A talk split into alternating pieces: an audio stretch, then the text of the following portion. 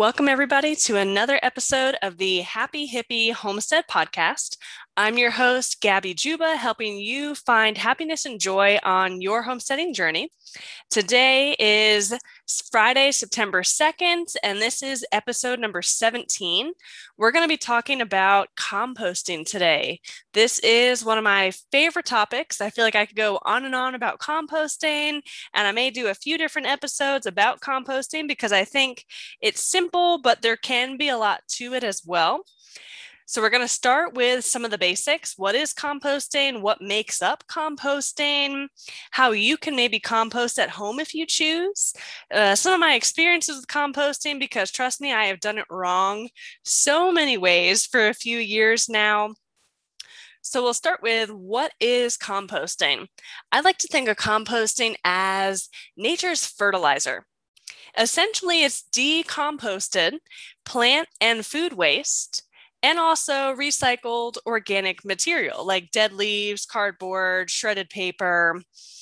I love it so much because not only does it reduce your waste, it is estimated that one third of the waste that goes into Americans' trash can every, you know, whenever you take a trash out. So your trash bag, one third of what is in your trash bag is at least one third of it is compostable something that you can essentially reuse and provide something amazing in return. So, how awesome would that be to reduce your waste by a third, throw away one third less of your trash every single day, every week, every month, every year, as well as close the loop with permaculture. If you listen to my permaculture 101 episode previously, we talk about how it's a design science. And part of that design science is closing the loop on a lot of things. That can be energy, but one of the biggest ones I think that's easiest to explain is the loop related to gardening and composting. So if you would like to garden, maybe you just have a small garden, maybe you just have a flower bed, whatever it may be, Hopefully, you have an actual garden where you're growing something you eat, whether that's tomatoes, peppers, herbs, whatever it is. What you'll do is you'll bring whatever you're growing from outside inside. And the odds are, whatever you're growing outside has some kind of waste you're going to produce whether that's the skin on the onion that you don't really use when you're cooking, maybe it's the inside of the bell pepper or the little green tops on the tomatoes that you don't necessarily use. Maybe you're one of those people that hates the inside of the tomato, so you kind of squeeze some of that out. So the odds are, as you're cooking, you're producing some waste. A lot of times that will just go in the trash for everybody. But instead, what if you could compost that, take it back outside, mix it with the right ratio of carbon and nitrogen, and produce an organic, powerful fertilizer on your own for no money that you can then put back into your garden. So even if you're growing cut flowers and you bring your flowers inside, they look beautiful at some point, they're going to die. They're going to kind of get shrivelly, maybe browned up, whatever it may be, droopy, and you don't want the flowers inside anymore. Instead of throwing those flowers away, put them in your compost pile. And the things you cook with, put them in your compost pile. And that essentially closes the loop. The waste you're producing from your garden is now being returned back to the garden eventually. It may take a little while, but that's okay so we'll move in. We talked a little bit about what composting and composting is and why I love it. So we're going to get a little deep into well, we we know what composting is, but what is it really? You know, you could buy bags of it from the store, you know, but what actually makes up that compost? So essentially, it is the right ratio of carbon or browns and nitrogen, which is your greens. So I like to think of it the browns are dried up leaves, branches, small twigs, shredded paper, shredded cardboard. All of the carbon is really dry by itself, completely kind of dry, takes up space, is what it's supposed to do in the compost. Then you have your nitrogen, which is the which are those greens. Those greens are kitchen scraps. I already mentioned parts of the vegetables that you don't eat. This can also be leftovers. Maybe you get super ambitious and you want to eat that meal five times in a row, but after the fourth time, you kind of are sick of it and you don't want it anymore. Or maybe it spoiled faster than you thought it was going to and it smells kind of funny by the fifth day, fourth day, whatever it may be. That's when you can compost it instead of throwing that away in the trash or if you open something up from the store, maybe you'd let it sit too long, or you just bought it from the store like that and it's moldy and there's no way to save it, put it in your compost. Don't throw it away, put it in your compost.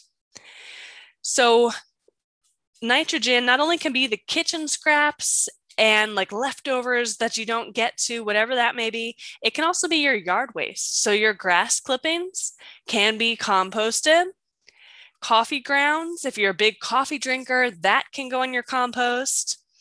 The important thing not to put in your compost is meat or dairy. And I know you might be thinking, well, she's a vegan. It makes sense why she doesn't put meat or dairy in her compost pile. But everybody across the board that does composting recommends that you do not put meat or dairy into your compost. And they say it that way because meat and dairy, as it starts to break down, a lot of the times it will start to smell. And that smell is going to attract more bugs and more critters than just the inside of a bell pepper. That, if you leave on your counter, isn't really going to stink so bad. But if you leave a piece of chicken out, it's going to start to stink and attract a lot of bugs that maybe you don't want in the house. So essentially, your compost pile should be vegan. No meat, no dairy. And then you might be wondering, what can I do with the meat or dairy? I guess you could throw it away. You could figure out how to use the scraps, maybe save some of it, put it in the freezer, the meat anyway. For a bone broth later, you save the bones and everything. So there are ways to be creative if you're trying to figure out how to reduce your meat and dairy waste. I'm just not super familiar with ways to do that because I started down this path of composting and sort of minimalism mixed with reducing my waste after I'd already gone vegan. So if you would like to do something with your dairy or meat, do not put in your compost, but I would look up Google what you can do with that to reduce that waste. When you decide to throw away anything that is compostable, so your yard waste, coffee grounds, kitchen scraps, leftovers, whatever it may be, you decide to put them in the trash. Whether you consciously or unconsciously decide that maybe you forgot that you had a compost pile because you're so new to this, you just threw it away. Maybe you did it on purpose whatever the reason may be that you're putting it into the garbage, maybe it's just habits from what you learned growing up if you weren't familiar with composting and around it. Those compostables do not break down the same way in a landfill, landfill as they will in a compost pile. In a landfill, they're going to take a lot longer to actually break down because they're not being nature is not taking its course if that makes sense in a landfill in a landfill it's a place for all this trash and your compostables actually are going to in a landfill produce a bunch of greenhouse gases and i know for some people global warming may be controversial but i know for a fact that I don't want to release extra greenhouse gases, whether it's causing global warming or not. I can't see how that's beneficial for the environment to release a whole bunch of methane and all these other gases because I threw away my kitchen scraps instead of putting them in some compost. So we talked about what kind of makes up. You need to have your carbon or browns, your nitrogen, and your nitrogen or the greens in a compost pile, but there is a right ratio of that in order to make compost. So you need about two thirds of the carbon to make the right ratio to create compost. On top of that, it also needs to have the right moisture level. So it needs to be damp and but it can't be sopping wet. You need to be able to pick up some of your compost. I always do this with gloves on. I do not do it barehanded. You need to be able to pick up some of your compost, whether it's fully composted or not.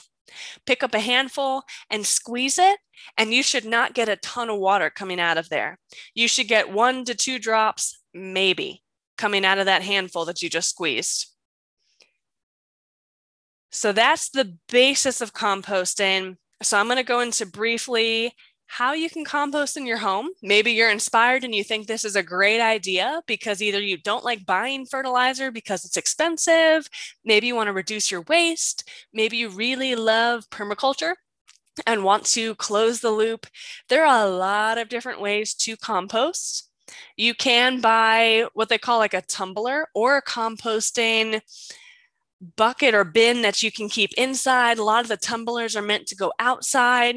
I think that's a very controlled way to do composting, and there's nothing wrong with that. You just need to make sure that your carbon and nitrogen ratio is correct, that you're actually tumbling it, you're aerating that compost, and that the moisture level is right, and boom, you'll get compost. As easy as that. But you may not want to buy these tumblers or the bins you can keep inside because they can get kind of pricey. You can also put your compost on the ground, just on the ground somewhere in your yard. I recommend for it to be not somewhere way in the back corner where you're never going to go to your compost pile and you're going to either forget to put stuff in there or forget to check the moisture levels or forget to turn it. So I would put it somewhere near your house near where you're going to see it every day and go, oh, let me go check my compost pile and let me take care of it. Let me turn it. Let me add moisture, take away moisture, whatever I need to do, add more of this or that to it.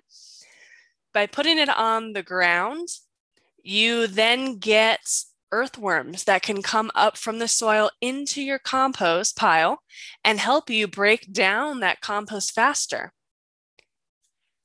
One of the drawbacks to just having it out in the open is it depends on your climate. You really have to keep a better eye on that moisture level, I think, at least from what I've been doing with composting. You just kind of have to keep on the moisture level to make sure if it's out in the beating sun and you haven't gotten rain in two weeks, you're going to have to moisten up the compost pile every now and again.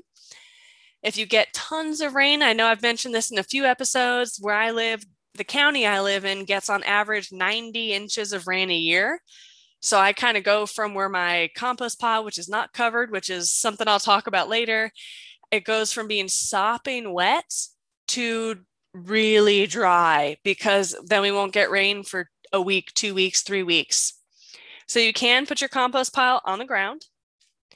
You can also compost just leaves. Maybe saving your kitchen scraps is a little out of your comfort zone, not something you're interested in.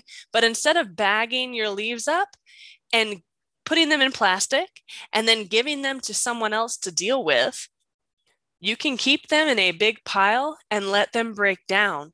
You can then, by the time spring and summer rolls around, use those leaves, especially if you use the lawnmower to mulch them up. You can use that as a mulch in your garden to help suppress weeds and give vital nutrients back into your soil in your garden. So I think that's brilliant right there. Because honestly, when you bag up your leaves and either a random stranger picks them up for you from the city or the county, or if you have to drop your leaves off somewhere at the city or the county, where do they really take those leaves? What are they doing with those leaves? Do you know? I don't know. And I tried to call and ask the city that I live near because I wanted to see if I could take some of the bags off their hands to add to the compost pile at my home and the compost pile at the community garden. So I let them know I was with the community garden and I would love to come pick up some of the bags of leaves that they might be getting. And I was told that they, right now it's the summer, they don't really get a lot of bags of leaves in the summer. And when they do get bags, they just dispose of them whatever that means. I didn't really get a clear answer as to what that means, disposing of them. So, composting leaves, really, really great way to start. that I would say if you're just composting leaves by themselves, you can totally put those in a back corner somewhere in your yard. I would just turn it every now and again when you remember. That can kind of sit unattended and it nature will take its course and it'll do its thing. So another way that you can compost if you're really excited about this is called vermicompost. And this is where you basically keep almost a colony of worms in your house, essentially, is better, I think, if it's in your house. You can put them in a bin with a lid. Of course, you have to have holes in there. You don't want them to suffocate. And then you put that bin, you can put it under your sink if you'd like, wherever works best for you. If you want it out in the open, you can put it out in the open. So the vermicompost essentially, instead of worrying about adding the right ratio of browns to greens with moisture, you have to provide some browns, shredded cardboard, shredded paper, things like that for the worms to live in. So you provide them with that. You keep it kind of damp because that's essentially what the soil is kind of damp. And then you will feed the worms your kitchen scraps, your leftovers. I've done a little bit of research into vermicomposting. I've read some things where they don't really like garlic skins, things like that. So if you want to vermicompost, I highly recommend that you look a lot of it up before you just buy the worms and say, okay, I'm doing it. I would look up how do you sift the compost out of their bedding with them. I kind of get skeeved out by worms. I'm hoping I'll like grow out of it maybe one day, but something about the slimy, I'm not sure. I don't do well with slugs, with snails, frogs, toads, mm, snakes. None of that is not my friend. I do not want to touch them.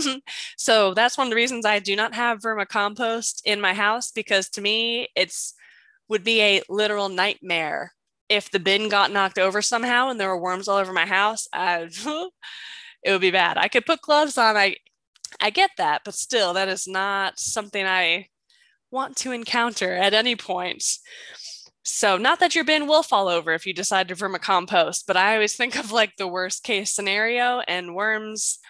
I just don't like them enough to keep them in my house and feed them and take care of them. So, something else that you can do if you want to compost, but maybe you don't want to do compost outside on your own, some cities or counties will have programs for composting. There are some places in the United States and other countries where you can put out your compostables in a separate container, like your garbage is in one container, your recycling's in another container, and your compost is in a third container. And they will take your compost. Will they bring you compost back or not? I'm not sure. I think it depends on the program you're participating in. So, not only can that be a city program, that can also be there are private companies out there that will, you can register and they will come take your compost away for you, your compostables from the kitchen. They will take it away, and I think they will bring you compost for a small fee, which I think is amazing. Unfortunately, I live kind of rural, so I already looked those programs up and they do not pick up from my location and deliver it. But depending where you live, they might. There's also, besides having local businesses or the city or the county that may partake in composting, there's a local farm by me that actually will compost your kitchen scraps for you. So if you bring a five gallon bucket, you don't have to fill the five gallon bucket. You can put whatever, however much you want in the five gallon bucket, drop it off at their farm whenever you want. Doesn't matter. They've got a spot where you drop it off, and they have clean five gallon buckets that you can take in exchange. And they will then compost what you have in that five gallon bucket for you. Now, you do not, at least on this farm, you do not get to come pick up the compost but you're helping the farm create more compost to add nutrients to their soil while you're also reducing your waste. So I think that's a little bit of a win win. They're actually a berry farm, and I think that's really, really cool. So now, what if you don't have a local program with a farm or the city or the county or the company? A business will not come take your compost, compostables for you You can do it yourself at home if you'd like, but you can also be the change. You can be the one to put the bug in the right people's ears. Maybe you don't have the space to compost at your house, but maybe someone you work with does. And you tell them, look, I'll bring my compostables, I'll set up the compost, whatever we need there. If you just turn it every once in a while, and then we'll have compost. So um, you be the change. If you want to see your city, your county try to start some kind of program like this, talk to them. Let them know this is a priority. This is something that you want. Work with local businesses that are already eco minded. Maybe some of them would be willing to take on a small community based compost pile. If you have a master gardeners club, things like that in your area, talk with them. Maybe they already have a compost pile that you don't know about that you can contribute your compostables to. So, if this is something you are passionate about and that you love, do it however you have to do it. So, I know I'm working on my outside compost pile, but there is a park, actually, two, I know of three different locations in the city. So, I live out in the county, but I have to drive into the city to go to work. And sometimes I walk my dog downtown where I live. So I will make sure I take my compostable sometimes with me and put it into these composting systems that were already set up and maintained. One of them is maintained by a church, one is maintained by the Master Gardeners Group, another is maintained by the community garden. So when my compost pile wasn't really working out great for me, that's what I was doing was taking my bags of compost to their compost piles. And that is something that maybe you can do or you can help set up. I helped build the compost piles, the compost bins at the community garden, and they were just pallets screwed together. I think it was seven pallets that we made three different bins, sort of, out of pallet wood we didn't break down the pallets at all. We literally just stood the pallets up on their side and screwed them together. It was super simple, and you can find pallets for free. Like I have hauled more pallets than I care to talk about in my Prius. I think the number is well over 50, more like 75 pallets that I have squeezed into my Prius, not all at once. It is a Prius. I could fit about four pallets in my Prius.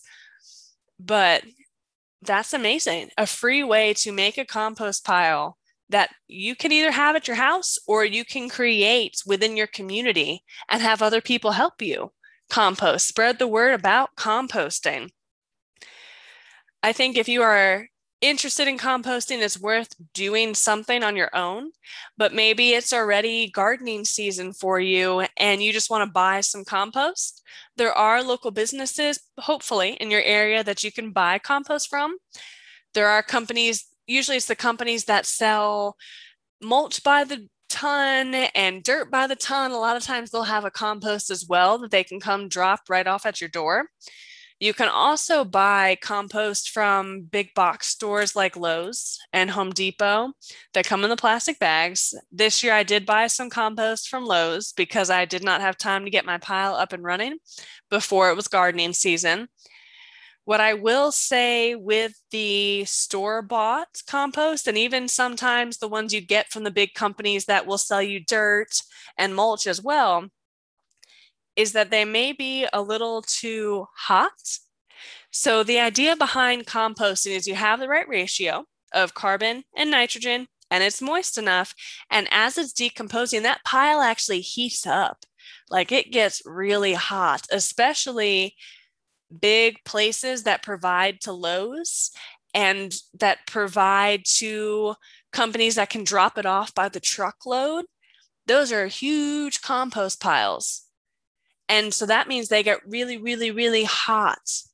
And sometimes if they're too hot and you put that down in your garden and you plant directly into it, it might kill your plants, which is really sad. And that definitely happened to me this year. I will also say having to get your compost delivered uses, you know, gas, oil, things like that, and picking them up from the store in bags creates all this plastic bag waste that you then have to get rid of. So I definitely prefer the method of trying to make your own or contributing to a local farm with their composting or contributing to the community gardens compost, whatever maybe you have around you. So my experience so far with composting, I will say at the moment, I have not had a successful compost pile that I've seen. And I know here I am talking about compost, how much I love compost. I know a lot about compost, and I haven't had a successful pile. You might be thinking, well, I'm not going to try then. That is not the right solution. So I'm going to walk you through some of the mistakes that I've made in the past so you don't repeat those and you don't have to spend as much time as I've spent learning from my mistakes. So I've Googled a lot, I've researched a lot about composting. I'm a little too cheap to buy a tumbler. I would love to experiment with a tumbler and see how it goes. I've heard good things about the tumblers. I've also heard good things about vermicomposting, but yet again, me not really liking worms. I don't want that in my house. So my solution has been to put it out on the ground. So I first started uh, probably about a year, year and a half ago. I was getting free five gallon buckets, sometimes one gallon, two gallon, three gallon, anywhere in that range between one and a five gallon buckets from local bakeries. And a lot of times it came with the lid. And I was thinking to myself, I could use these to plant plants in. That would be cool. But I could also maybe turn these into my own version of a tumbler. You know, like a free version of making a compost tumbler. How cool would that be? So, uh, a few things I did wrong. I did not, the first couple of bins, create enough air holes. There was almost none. If and there were a few buckets I actually forgot to put any air holes in.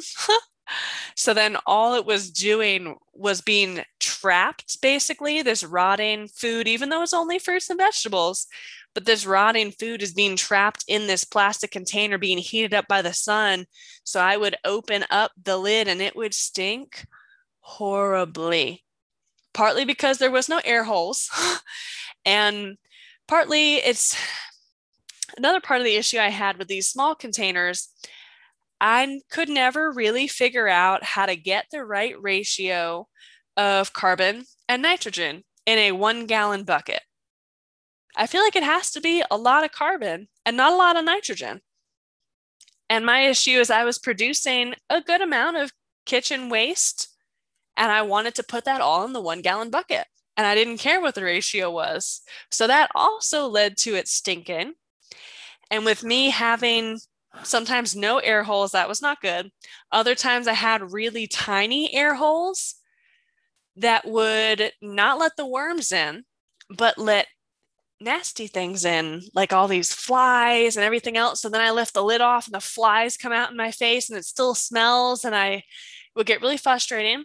I also would forget to turn the buckets because there was no, it's not a tumbler where you go out and just spin a handle and it moves around and aerates it. I would have to go out, make sure the lid is secure, grab it by the handle, shake it really, really well, kind of turn it upside down a few times and hope that that uh, tumbled it enough. And I would say sometimes I would never do that. And other times I would do it uh, once uh, like a month, which is not enough for that small of a container but I was really stubborn. So I just kept going with that method over and over and over again. Eventually, I made bigger air holes, and eventually, I shifted away from the little one gallon containers and moved up to the four and five gallons so I can actually get a good amount of kitchen scraps in there instead of just a little like pinch of kitchen scraps. So it got better as it went along. I moved a few times in there so the compost i actually left my sister with my bins of compost in new bern and what she was showing me on facetime it looked like it did good in one or two of my containers by the end of that experiment but that was still not a very high success rate for my troubles that i was having with these bins so on top of that i've got i've tried it at my new property outside on the ground. My issue I've been having is I had a few containers because I still wanted to try the container thing here, probably about January, February. I tried that till about May or June. Wasn't really working out right, even with the bigger air holes, and I was turning it more often and I was checking the moisture level. Still wasn't working the way I wanted it to. So I just took those, dumped them right into a big pile, added some shredded paper, and kind of didn't touch it for a while because it stunk, it was full of bugs, and I didn't even want to think about it anymore. So I would say do not do that. Do not start them in little containers, let them stink and get full of bugs, and then try to save it by putting them out in a big pile. So that's been one of my struggles there with the outside pile. And I also think I need some kind of a tarp over there so I have more control over the moisture levels. I would also love to get my hands on leaves. Thankfully, I have trees on this property and I plan on raking up all the leaves and keeping them in a big pile so I can use throughout the year in my compost pile. I think that's going to help things as well, speed up with my composting. I do take some of my compost my compostables downtown in the local community compost piles that are out there that's another option too. But I really would love to create the compost on my property so I can benefit from all the, you know, the waste that I'm essentially producing. I will say a quick note something you can do with your compostables. So I've got a little bucket that says compost on it. It's really cute. It has a lid. And kind of as I'm going, I add things as I'm cooking. So every two, three, maybe four days, it kind of gets a little full and I could take it out somewhere. But if you don't want to do that, you can take, if you're cooking with onion and garlic and tomatoes and peppers, and you've got some kitchen scraps, if you just go out into your garden, move some of that dirt away, you know, dig it up. If you've got mulch, move back all the mulch, put those compostables in the ground cover it back up with dirt if it's just dirt or with mulch. And those earthworms and everything else that lives in your soil will eat that for you. And if you take it out fresh when you're done cooking, it's not going to stink. Your garden's not going to smell like rotting food because it will break down and it'll do it fast. There are so many beneficial things that you can put in your soil like banana peels are amazing to put in your soil. So if you don't want to have a compost pile, that is a completely different solution, sort of the same, sort of different. You're just adding the compost directly, adding the compostables directly into the soil to let it get broken down. So there are many, many ways to compost. I may have to do another episode on other things. I'm realizing now that I missed a bullet here that you can also compost manure if you have animals on your property. So if you have horses, cows, pigs, chicken, whatever that may be, you can compost their waste and it actually will really help your compost pile. So I will go on a tangent here. Until you get familiar with composting, you should not, should not compost your dog's waste, your cat's waste, or your waste in with your regular compost that's going to go in your garden. There's a lot of reasons for that. Part of that is the diseases that sometimes your canine may have, that you may have. And if you compost it, either you if you compost it either the wrong way or you put it in your garden, it wasn't fully composted, it could lead to diseases in your fruits and vegetables. I think composting human manure, basically human manure, um, is a whole separate topic. We could talk about composting toilets probably for a good half an hour to 45 minutes. I do not have a composting toilet, but it is something I have done a lot of research on because I'm really, really interested in it. But I also know that I need to figure out composting a good system on my property with the regular kitchen scraps before I start composting my pet's waste or my waste as well. So I think that's a good tangent starting point here. There are people that will take manure or compost or compost manure mix and they'll make something called compost tea out of it. So basically, they take a mesh bag full of manure or compost or a mix, they steep it in water. And then not only can they take that compost out later, put it on their garden, in their garden, they can then water their garden with that water because it is, has taken on a lot of the nutrients. So that's a really cool side note. Another thing that people do with chickens is they'll make essentially this chicken tractor system. So if you're not familiar with what I'm kind of talking about, it's their chicken hutch and you've got a, an enclosed area for them. So they're kind of free range, but kind of not free range. They don't get to run free on all of your property. They're kind of in this little area. The idea behind a chicken tractor is you can move it around so your chickens can be on all different spots in your property so they're not staying in the same however big of a spot you have over and over and over and over again so they can scratch and dig and eat the bugs and do what they do what chickens do all throughout your property so there are people that have these like essentially chicken tractor systems that they get composting out of that. So what they'll do is they'll feed their chickens all their kitchen scraps. They'll feed the chickens the parts of the bell pepper, the banana peels, things like that. Throw them out for the chickens to eat. The chickens will eat that. You throw them out their hay and bedding and everything too.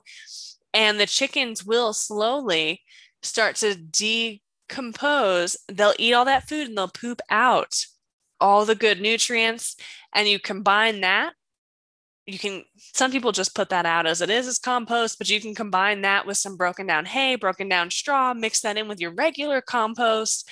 There's so much you can do with that. So if i ever have chickens on my property that is something i would love to do. Now i know i'm vegan so that might be a controversial topic here with having animals but i won't eat the animals. I would love to help farm sanctuaries.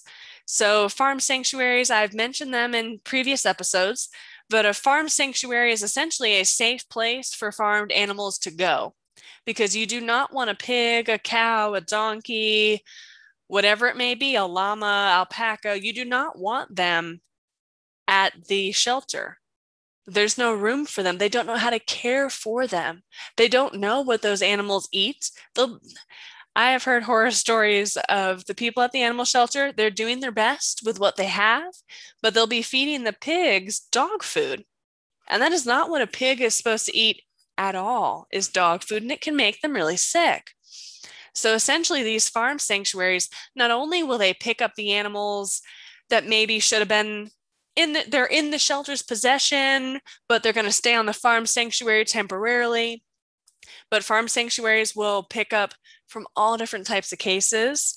Hoarding cases where people just have so many animals on their property that the animals get really sick and start dying. That's when a farm sanctuary will step in and try to help remove some of those animals and try to heal them if possible. There are so many stories I can share about the different ways farm sanctuaries get animals. So, one of the craziest ways is the pork that you buy at the store a lot of times what they do when the piglet the pigs are babies like a few days old a week or two old they will remove those babies from their mom which we're not going to go down that rabbit hole either but they take the babies away from their parents from their mom specifically load them up in a truck. Like we're talking semi truck pigs packed on top of each other and transported to essentially a finishing house where they make them grow fat and they kill them before they're six months old. That's the pork industry. I won't go down that rabbit hole yet, I promise. But sometimes those little piglets will fall off the truck somehow. And sure, maybe the truck driver doesn't notice, but maybe he does and he doesn't care. because he's on a timeline. You know, he's got to get somewhere with his cargo. So then what happens to those little baby pigs that have fallen off the truck? That's where a farm sanctuary comes in. So, farm sanctuaries are amazing. I went completely down a rabbit hole here. I would love to adopt animals from farm sanctuaries. So, not every farm sanctuary will let you adopt an animal. Some of them will, though, because there are so many cases out there, horrible cases that will break your heart, that there's not enough space for these farm sanctuaries to take all of these animals. So they need sometimes certain farm sanctuaries, they need people to step up that have the land, that have the property, that want to take care of these animals and not raise them for slaughter, but to treat them like your cat and dog, to love them and take care of them and feed them well and give them the best quality life they can. Sometimes the farm sanctuaries need help. And that's what I would love to do is if a farm sanctuary takes a flock of relatively healthy chickens, but they're getting all these cases for more really sick chickens that they know they could help. I would love to be able to have the property to get in touch with those farm sanctuaries and say, hey, I've been vegan for this many years. I will not eat your chickens. I will take care of them and I will love them. Can I please adopt them from you so you can continue to help and save chickens in the future? And I will give these chickens the best quality life that I can. So that's my perspective on owning farm animals. I love all animals. I really love farm animals. So I would love to have them one day, but I do not want to go to Tractor Supply and buy the chicks that are there. That is not my thing. I do not want chicks sent in the mail to me. That is not what I want either you might be thinking, well, if I adopt some chickens, that's going to give me a surplus of eggs. What am I going to do with all those eggs being vegan? So, chickens will go down this rabbit hole further in another episode. I've got to wrap up here. We're getting close to time. But chickens, when they produce one egg, it reduces a crazy amount of volume in their bone, a crazy amount of calcium in their bones, producing just one egg. And some of these chickens produce eggs every single day, not because it's natural, but because we have bred them to be that way. And so these chickens don't live very long because it's not natural for them to produce eggs every single day. It's the breeds that we buy, it's the breeds that we use that produce that way. So when these chickens are being depleted of that much calcium, I don't have the percentage off the top of my head, but I will throw it in another episode. When these chickens are producing the eggs, all that calcium is going into the shell. It's not great for them. And chickens are one of the breeds, one of the species of animals. They will eat the eggs in a freaking heartbeat. They'll eat it. They'll eat it raw, they'll eat it scrambled, doesn't matter Chickens are also one of those species where if they're unhappy and where they're staying, maybe they're in a really cramped and closed place, whatever it may be, maybe they feel like they're not getting enough food or they're not getting along. Chickens will resort to cannibalism if they're pissed off and not happy.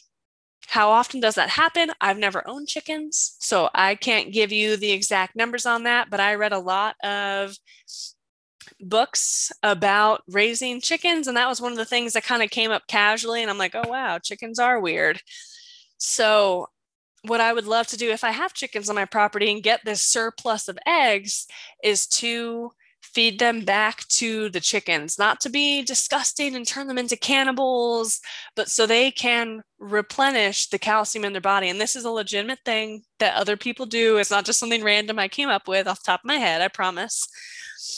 So I've gone down a rabbit hole enough. I talked about all the different ways. We talked about what is composting. Think of it as nature's fertilizer. It's a mix of carbon, which is your browns, nitrogen, which is your greens. You want that ratio to be two thirds carbon, one third nitrogen. It needs to be moist, it needs to be damp, damp enough where you can squeeze it and you get maybe a drop or two of water, but you don't want it sopping wet. So browns are literally that your leaves, twigs, branches, shredded paper, cardboard. Greens are your yard waste, coffee grounds, and kitchen scraps. Do not compost your meat or dairy. You can compost in many, many, many different ways, whether you buy some type of tumbler or a bin. You can compost just your leaves. You can get a vermicompost, which is all those worms. You can put it right on the ground, your compost pile. You can see if there's local places that'll take compost, maybe a local business that'll take it, maybe your county or city, a farm, whatever it may be. You can buy it from the store or from other companies that will sell it to you by the truckload. So, my experience, we're working on it. And once I come up with a successful way to compost in my backyard, my side yard, I would love to do a video to walk everybody through what that looks like. So I love compost so much because it helps reduce your waste. It's an estimated, it is estimated that one third of the waste Americans produce is compostable. And when compostables get thrown in the trash, they do not turn into compost. They break down eventually, and in the process, they release a lot of greenhouse gases. So, there are so many benefits to composting besides just reducing waste they close the loop with permaculture. They give back what you're taking from nature is that return of surplus in permaculture is what makes composting so amazing. So I hope from this episode you're not put off with composting and all that it is because in essence it's very simple. It's a simple idea. It's simple to do and I hope you're willing to try to do something, whether that's getting involved with some kind of business or a farm. Maybe that's buying a tumbler. I'm sure you could find some on Facebook Marketplace for pretty cheap. So there's lots of different ways that you can participate in composting. You just have to be creative and think of what works best for you and your family because that's what it's all about. It shouldn't be hard. It shouldn't be painful. It shouldn't be a thorn in your side. If it is, you need to rethink how you're doing it because there's a lot of different ways to do it. So I hope you enjoyed this episode. I would love to do more about composting because clearly I think this is my longest episode so far. I am super passionate about it. So thank you for tuning in to another episode of the Happy Hippie Homestead Podcast. You can find us on Facebook and Instagram. And stay tuned every Monday, Wednesday, and Friday for more amazing content.